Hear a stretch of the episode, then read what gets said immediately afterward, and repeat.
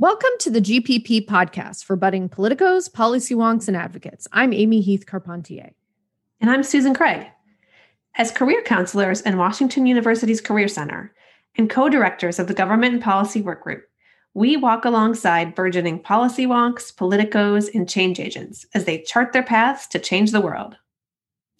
This podcast is for you if you're interested in hearing tips and techniques that will position you to find your place in the fast-moving, mission-driven world of politics, policy, and advocacy. Today, we're going to talk about networking. And this is a very stressful topic for many people, but it doesn't have to be.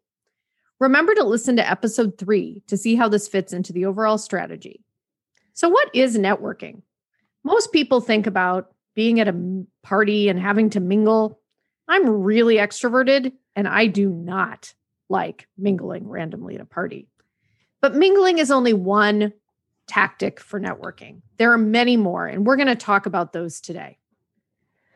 So if you've listened to episode 3 already, you're familiar with some of these different types of networking. So if you haven't listened to it, I say go back and just have a quick listen, and we'll talk a little bit more in depth about those things. The first thing we talked about was lateral versus vertical networking, which is just a fancy word for talking to your peers versus talking to people that aren't your peers.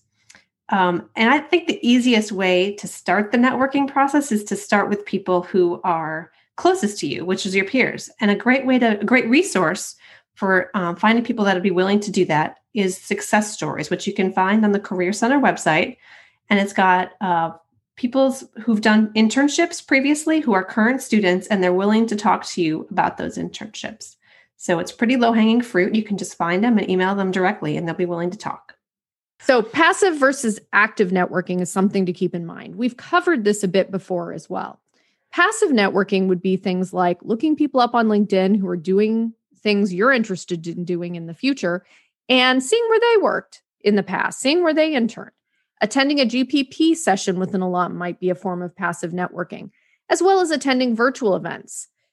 From maybe a think tank or going to a social media live stream or watching the Twitter account or listening to a podcast. These are all passive ways of networking. And there are so many of those virtual events happening. Pretty much every event at a think tank has gone virtual now, and they're open to everybody.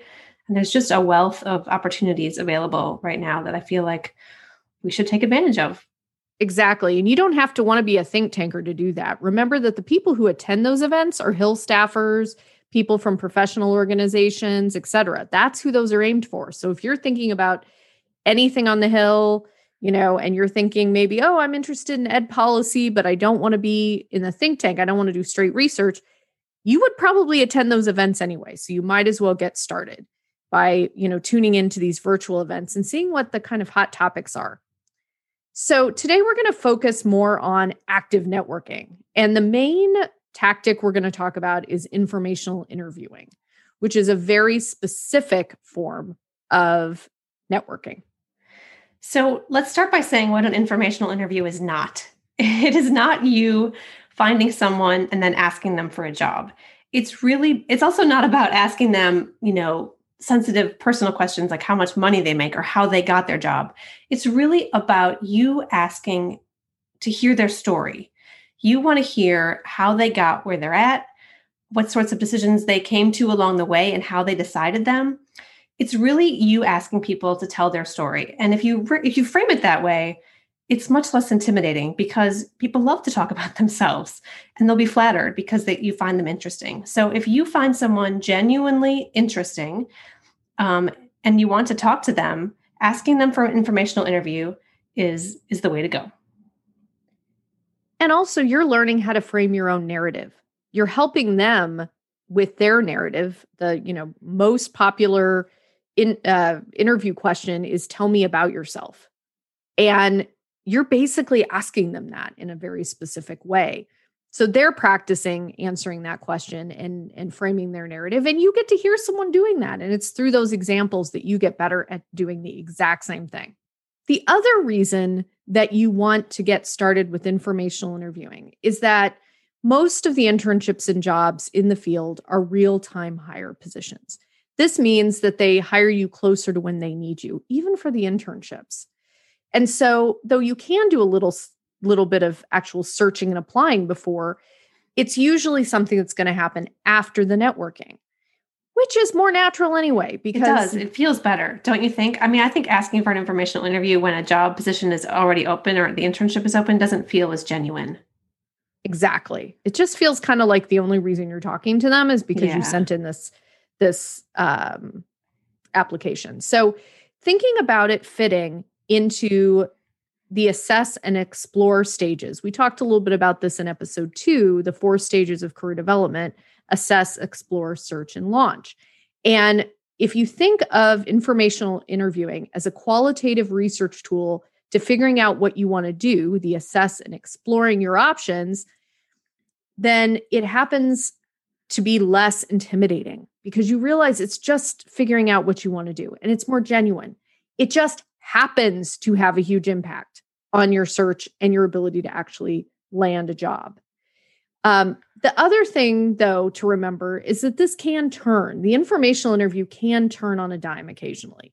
And the higher up the person you're talking to, the more likely it's going to go there. Yeah. So and when I mean turn on a dime, I mean, they're going to start asking you about you. You know, you're there to talk about them, and they're going to say, you know, well, where do you want to work? Show me your target list, which is why you should never go into an informational interview without a target list you can share easily. Yeah. It helps them help you network because they know how important networking is in our field. That's a good point. So you want to go in, you want to frame it as being an opportunity to hear their story, but you got to be ready to tell your story as well. So let's talk about who we can do this with, Susan. Yeah. Who should we be informational interviewing with? So we've talked about this a couple of times already, but you definitely should be talking to your friends and fellow students. I think we sometimes fail to appreciate how amazing the people are that are around us or what they've done professionally. We think of them just as fellow students in a class, but oftentimes they've also done things that are interesting and that would appeal to us in a more professional environment. So start there. And then from there, I'd say, you know, think about professors or think about maybe your friend's parents. That's another place that we don't think of our friends' parents as being opportunities for networking. But once you start to kind of think about your own personal network in a professional way, there's often some interesting people out there that you haven't really thought of in that way before. And one thing that I would say about that is the data suggests that it's our looser connections that actually help us. It's not, you know, in my relationship with Susan, it wouldn't be Susan who would help me get a position. It would be who Susan knows. Mm-hmm. It's not actually the direct connection. So it's that second to third connection. So That's what you're going for. Right. So your aunt or uncle might have some interesting connections that you haven't really thought about or known about before, but it's worth exploring.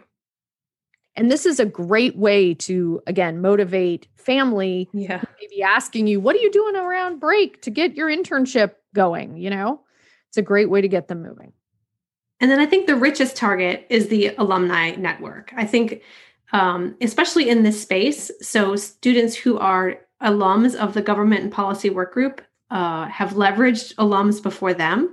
And if you were to reach out to them, they will certainly be open to helping out because someone helped them out when they were in the same situation, which is why we tend to really prioritized recent alums as being kind of the sweet spot for networking because they, first of all, they can remember what it feels like to be in your shoes. They are sympathetic to that situation. And then they're also really, you know, they've just been through the hiring process, the internship process, the moving to DC perhaps. So they've got a lot of really valuable insights that they can share with you that's really pertinent to your search. And I know some students really want to aspire to talk to those like higher ranking alumni, to the people who might be more powerful or who are in positions to actually do the hiring. But those people aren't always really knowledgeable about what the hiring situation looks like, or they're just a little more intimidating. Their schedule is more packed, and they may not have the same level of sympathy or empathy with you that the recent alums might have. So that's why we always tend to seek out those recent alums that have the most in common with you. Not that we haven't had alums have really crazy informational interviews. I mean, we have prepped people for some high level, you know, informational interviews in the past, but the 20, 25, 30-year-old is going to be much more helpful because they actually are the ones often doing the hiring, almost always for the interns. Right. And many times for their own positions when they move on. So it really is, you know, a situation where the younger people are probably doing that work.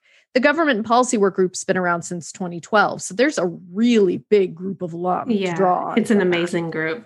Yeah. So the other place to look would be, you know, your clubs at WashU. Like you can search the WashU Alumni Network for WashU Political Review, or your sorority may have its own. Yeah, think broadly about your networks and how they might fit into the, I know we don't always think of them in this way, but you know, once you kind of put that professional lens to it, I think there's a lot that you can discern from that environment. So how do you schedule this thing? So the first thing you would want to do is you got to find your people. So we've talked about that. So the second thing is deciding how you're going to reach out. I always recommend when you find someone on LinkedIn, for example, that you also do an email search on Google or whatever your browser is.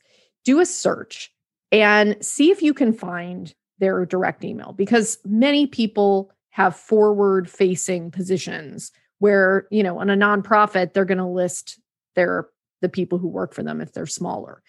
Try to get the email and the LinkedIn. And then go with the connection on LinkedIn. You can hit connect, but always add a note. Don't just randomly connect, because even I won't connect to people I don't know, even if they're WashU students, because I don't know them yet, right? So you need to go ahead and put a note in there and say why you're connecting to them. And that's a good place to put a short, you know, I'm so-and-so from WashU, I'm graduating in such and such, and I see that you're working in such, or you worked at such and such after graduation. I'd love to talk to you and get some advice on how to find positions like that or something. And if your LinkedIn profile is, and we'll probably have to do a future episode on this topic, but if you have a LinkedIn profile that reflects, you know, your interests and your experiences, then they will go to that. They'll look at that. And if it looks, you know, if there's a reason why you have a mutual interest in something, it will become pretty clear to them. And that will also encourage them to make the connection. So you could also say something like, you're an international and area studies major. I am too. I've got a couple broad interests, but I'm interested in how you decided to go into international development consulting. You know, like those are the kinds of intros. And if you're looking for examples, there's a great handout that we'll link in the show notes that gives examples of what to say in that connection. And then follow up with an email if you can get it. I think it's really helpful because sometimes, particularly in these times, people are not on LinkedIn every day, right? You need to give them plenty of time to get back to you. I have times when I connect to people for students, alum for students, that I don't hear for 2, 3, 4 weeks. Yeah. Because they just aren't on LinkedIn that often. You can sometimes figure that out. You know, if they have over 500 connections, you might conclude that they probably are on LinkedIn fairly frequently and they're going to respond. But if they're not, then, you know, if you only have 100 something connections, the email is just the better way to reach them. The other way you can do this is if you don't hear in a little bit, write an email, see if you have a second connection to the person. So say Susan had a connection, I'm connected to Susan, and Susan has a connection to someone I want to talk to. I could write an email to the person I want to talk to, the target, and just very short, sweet, whatever. And I could then write an email to Susan explaining why I want to talk to this person and asking if Susan feels comfortable forwarding the email on to that person. Don't directly ask for the email. That actually sets up a whole different set of things in the person's mind. Do I know this person well enough? Would the target person be upset if I shared their email with this person? If you send them an email that they can send on, that eliminates that whole discussion. It's just, oh yeah, okay, I can send this to this person. You know, Susan's friend will just not respond or not whatever if they don't want to talk, right? Yep. So that's a great quick way to do it. And in your email, you need to explain why you want to talk to them. Don't write generic ones, like kind of come up, you know, with a good couple questions, and we'll get to what to ask in a few minutes. But time frame, ask for 15 to 20 minutes. Does not need to be long. It does not need to be long. It may go long depending on the person. Right. but it doesn't need to. And then give them a couple dates or times, at least 1 to 2 weeks out. Like, what you want here is something like, my Monday and Wednesday afternoons are really open. I don't have class. Yeah. Rather than next week, I can meet blah and blah. Right. You should just assume they're busy, right? Everybody is busy. And so asking for something in the next week is unreasonable, but asking for something in the coming weeks is very reasonable. Yes. And so where to do this, you know, like right now it's all phone or Zoom, right? But someday we may be in person again. And when you are, offer all three: phone, Zoom, or I'd love to buy you a hot beverage, or whatever, like tea, coffee, whatever. But you should do the logistics, right? So you should set up the Zoom if it's going to be a Zoom, or you should get their phone number and give them a call at the appointed time. So kind of take the onus to be, the one who's organizing and doing the lifting to make it happen. And always remember time zones. Hopefully after this, we all are much more attuned to time zone issues. Yeah. So let's move on to what to ask, Susan. So the first thing you should do is come prepared, right? Do your research, do your reconnaissance. The best questions to ask are sincere questions that demonstrate a genuine curiosity in how they got where they're at and what decisions they made along the way. It's about them, not you. So remember that you want to hear their story. And they're likely to tell you things that didn't work out for them, or places they applied to that didn't pan out, or decisions they made to not do something. And in many ways, those insights are just as valuable as the things that did work or the things that did come to fruition. So don't be afraid to ask those questions about, what sorts of decisions did you make, or problems or obstacles did you encounter? I also think, asking about their major or how courses relates to their work is useful for someone who's, still thinking about what sorts of courses they want to take. And then I think the question I always ask people that I'm meeting for the first time is, what are you reading? What sorts of people are you following? Do you have a book recommendation? Those sorts of things that can help you become a better superfan, I think are really, often lead to the most insightful pieces of advice.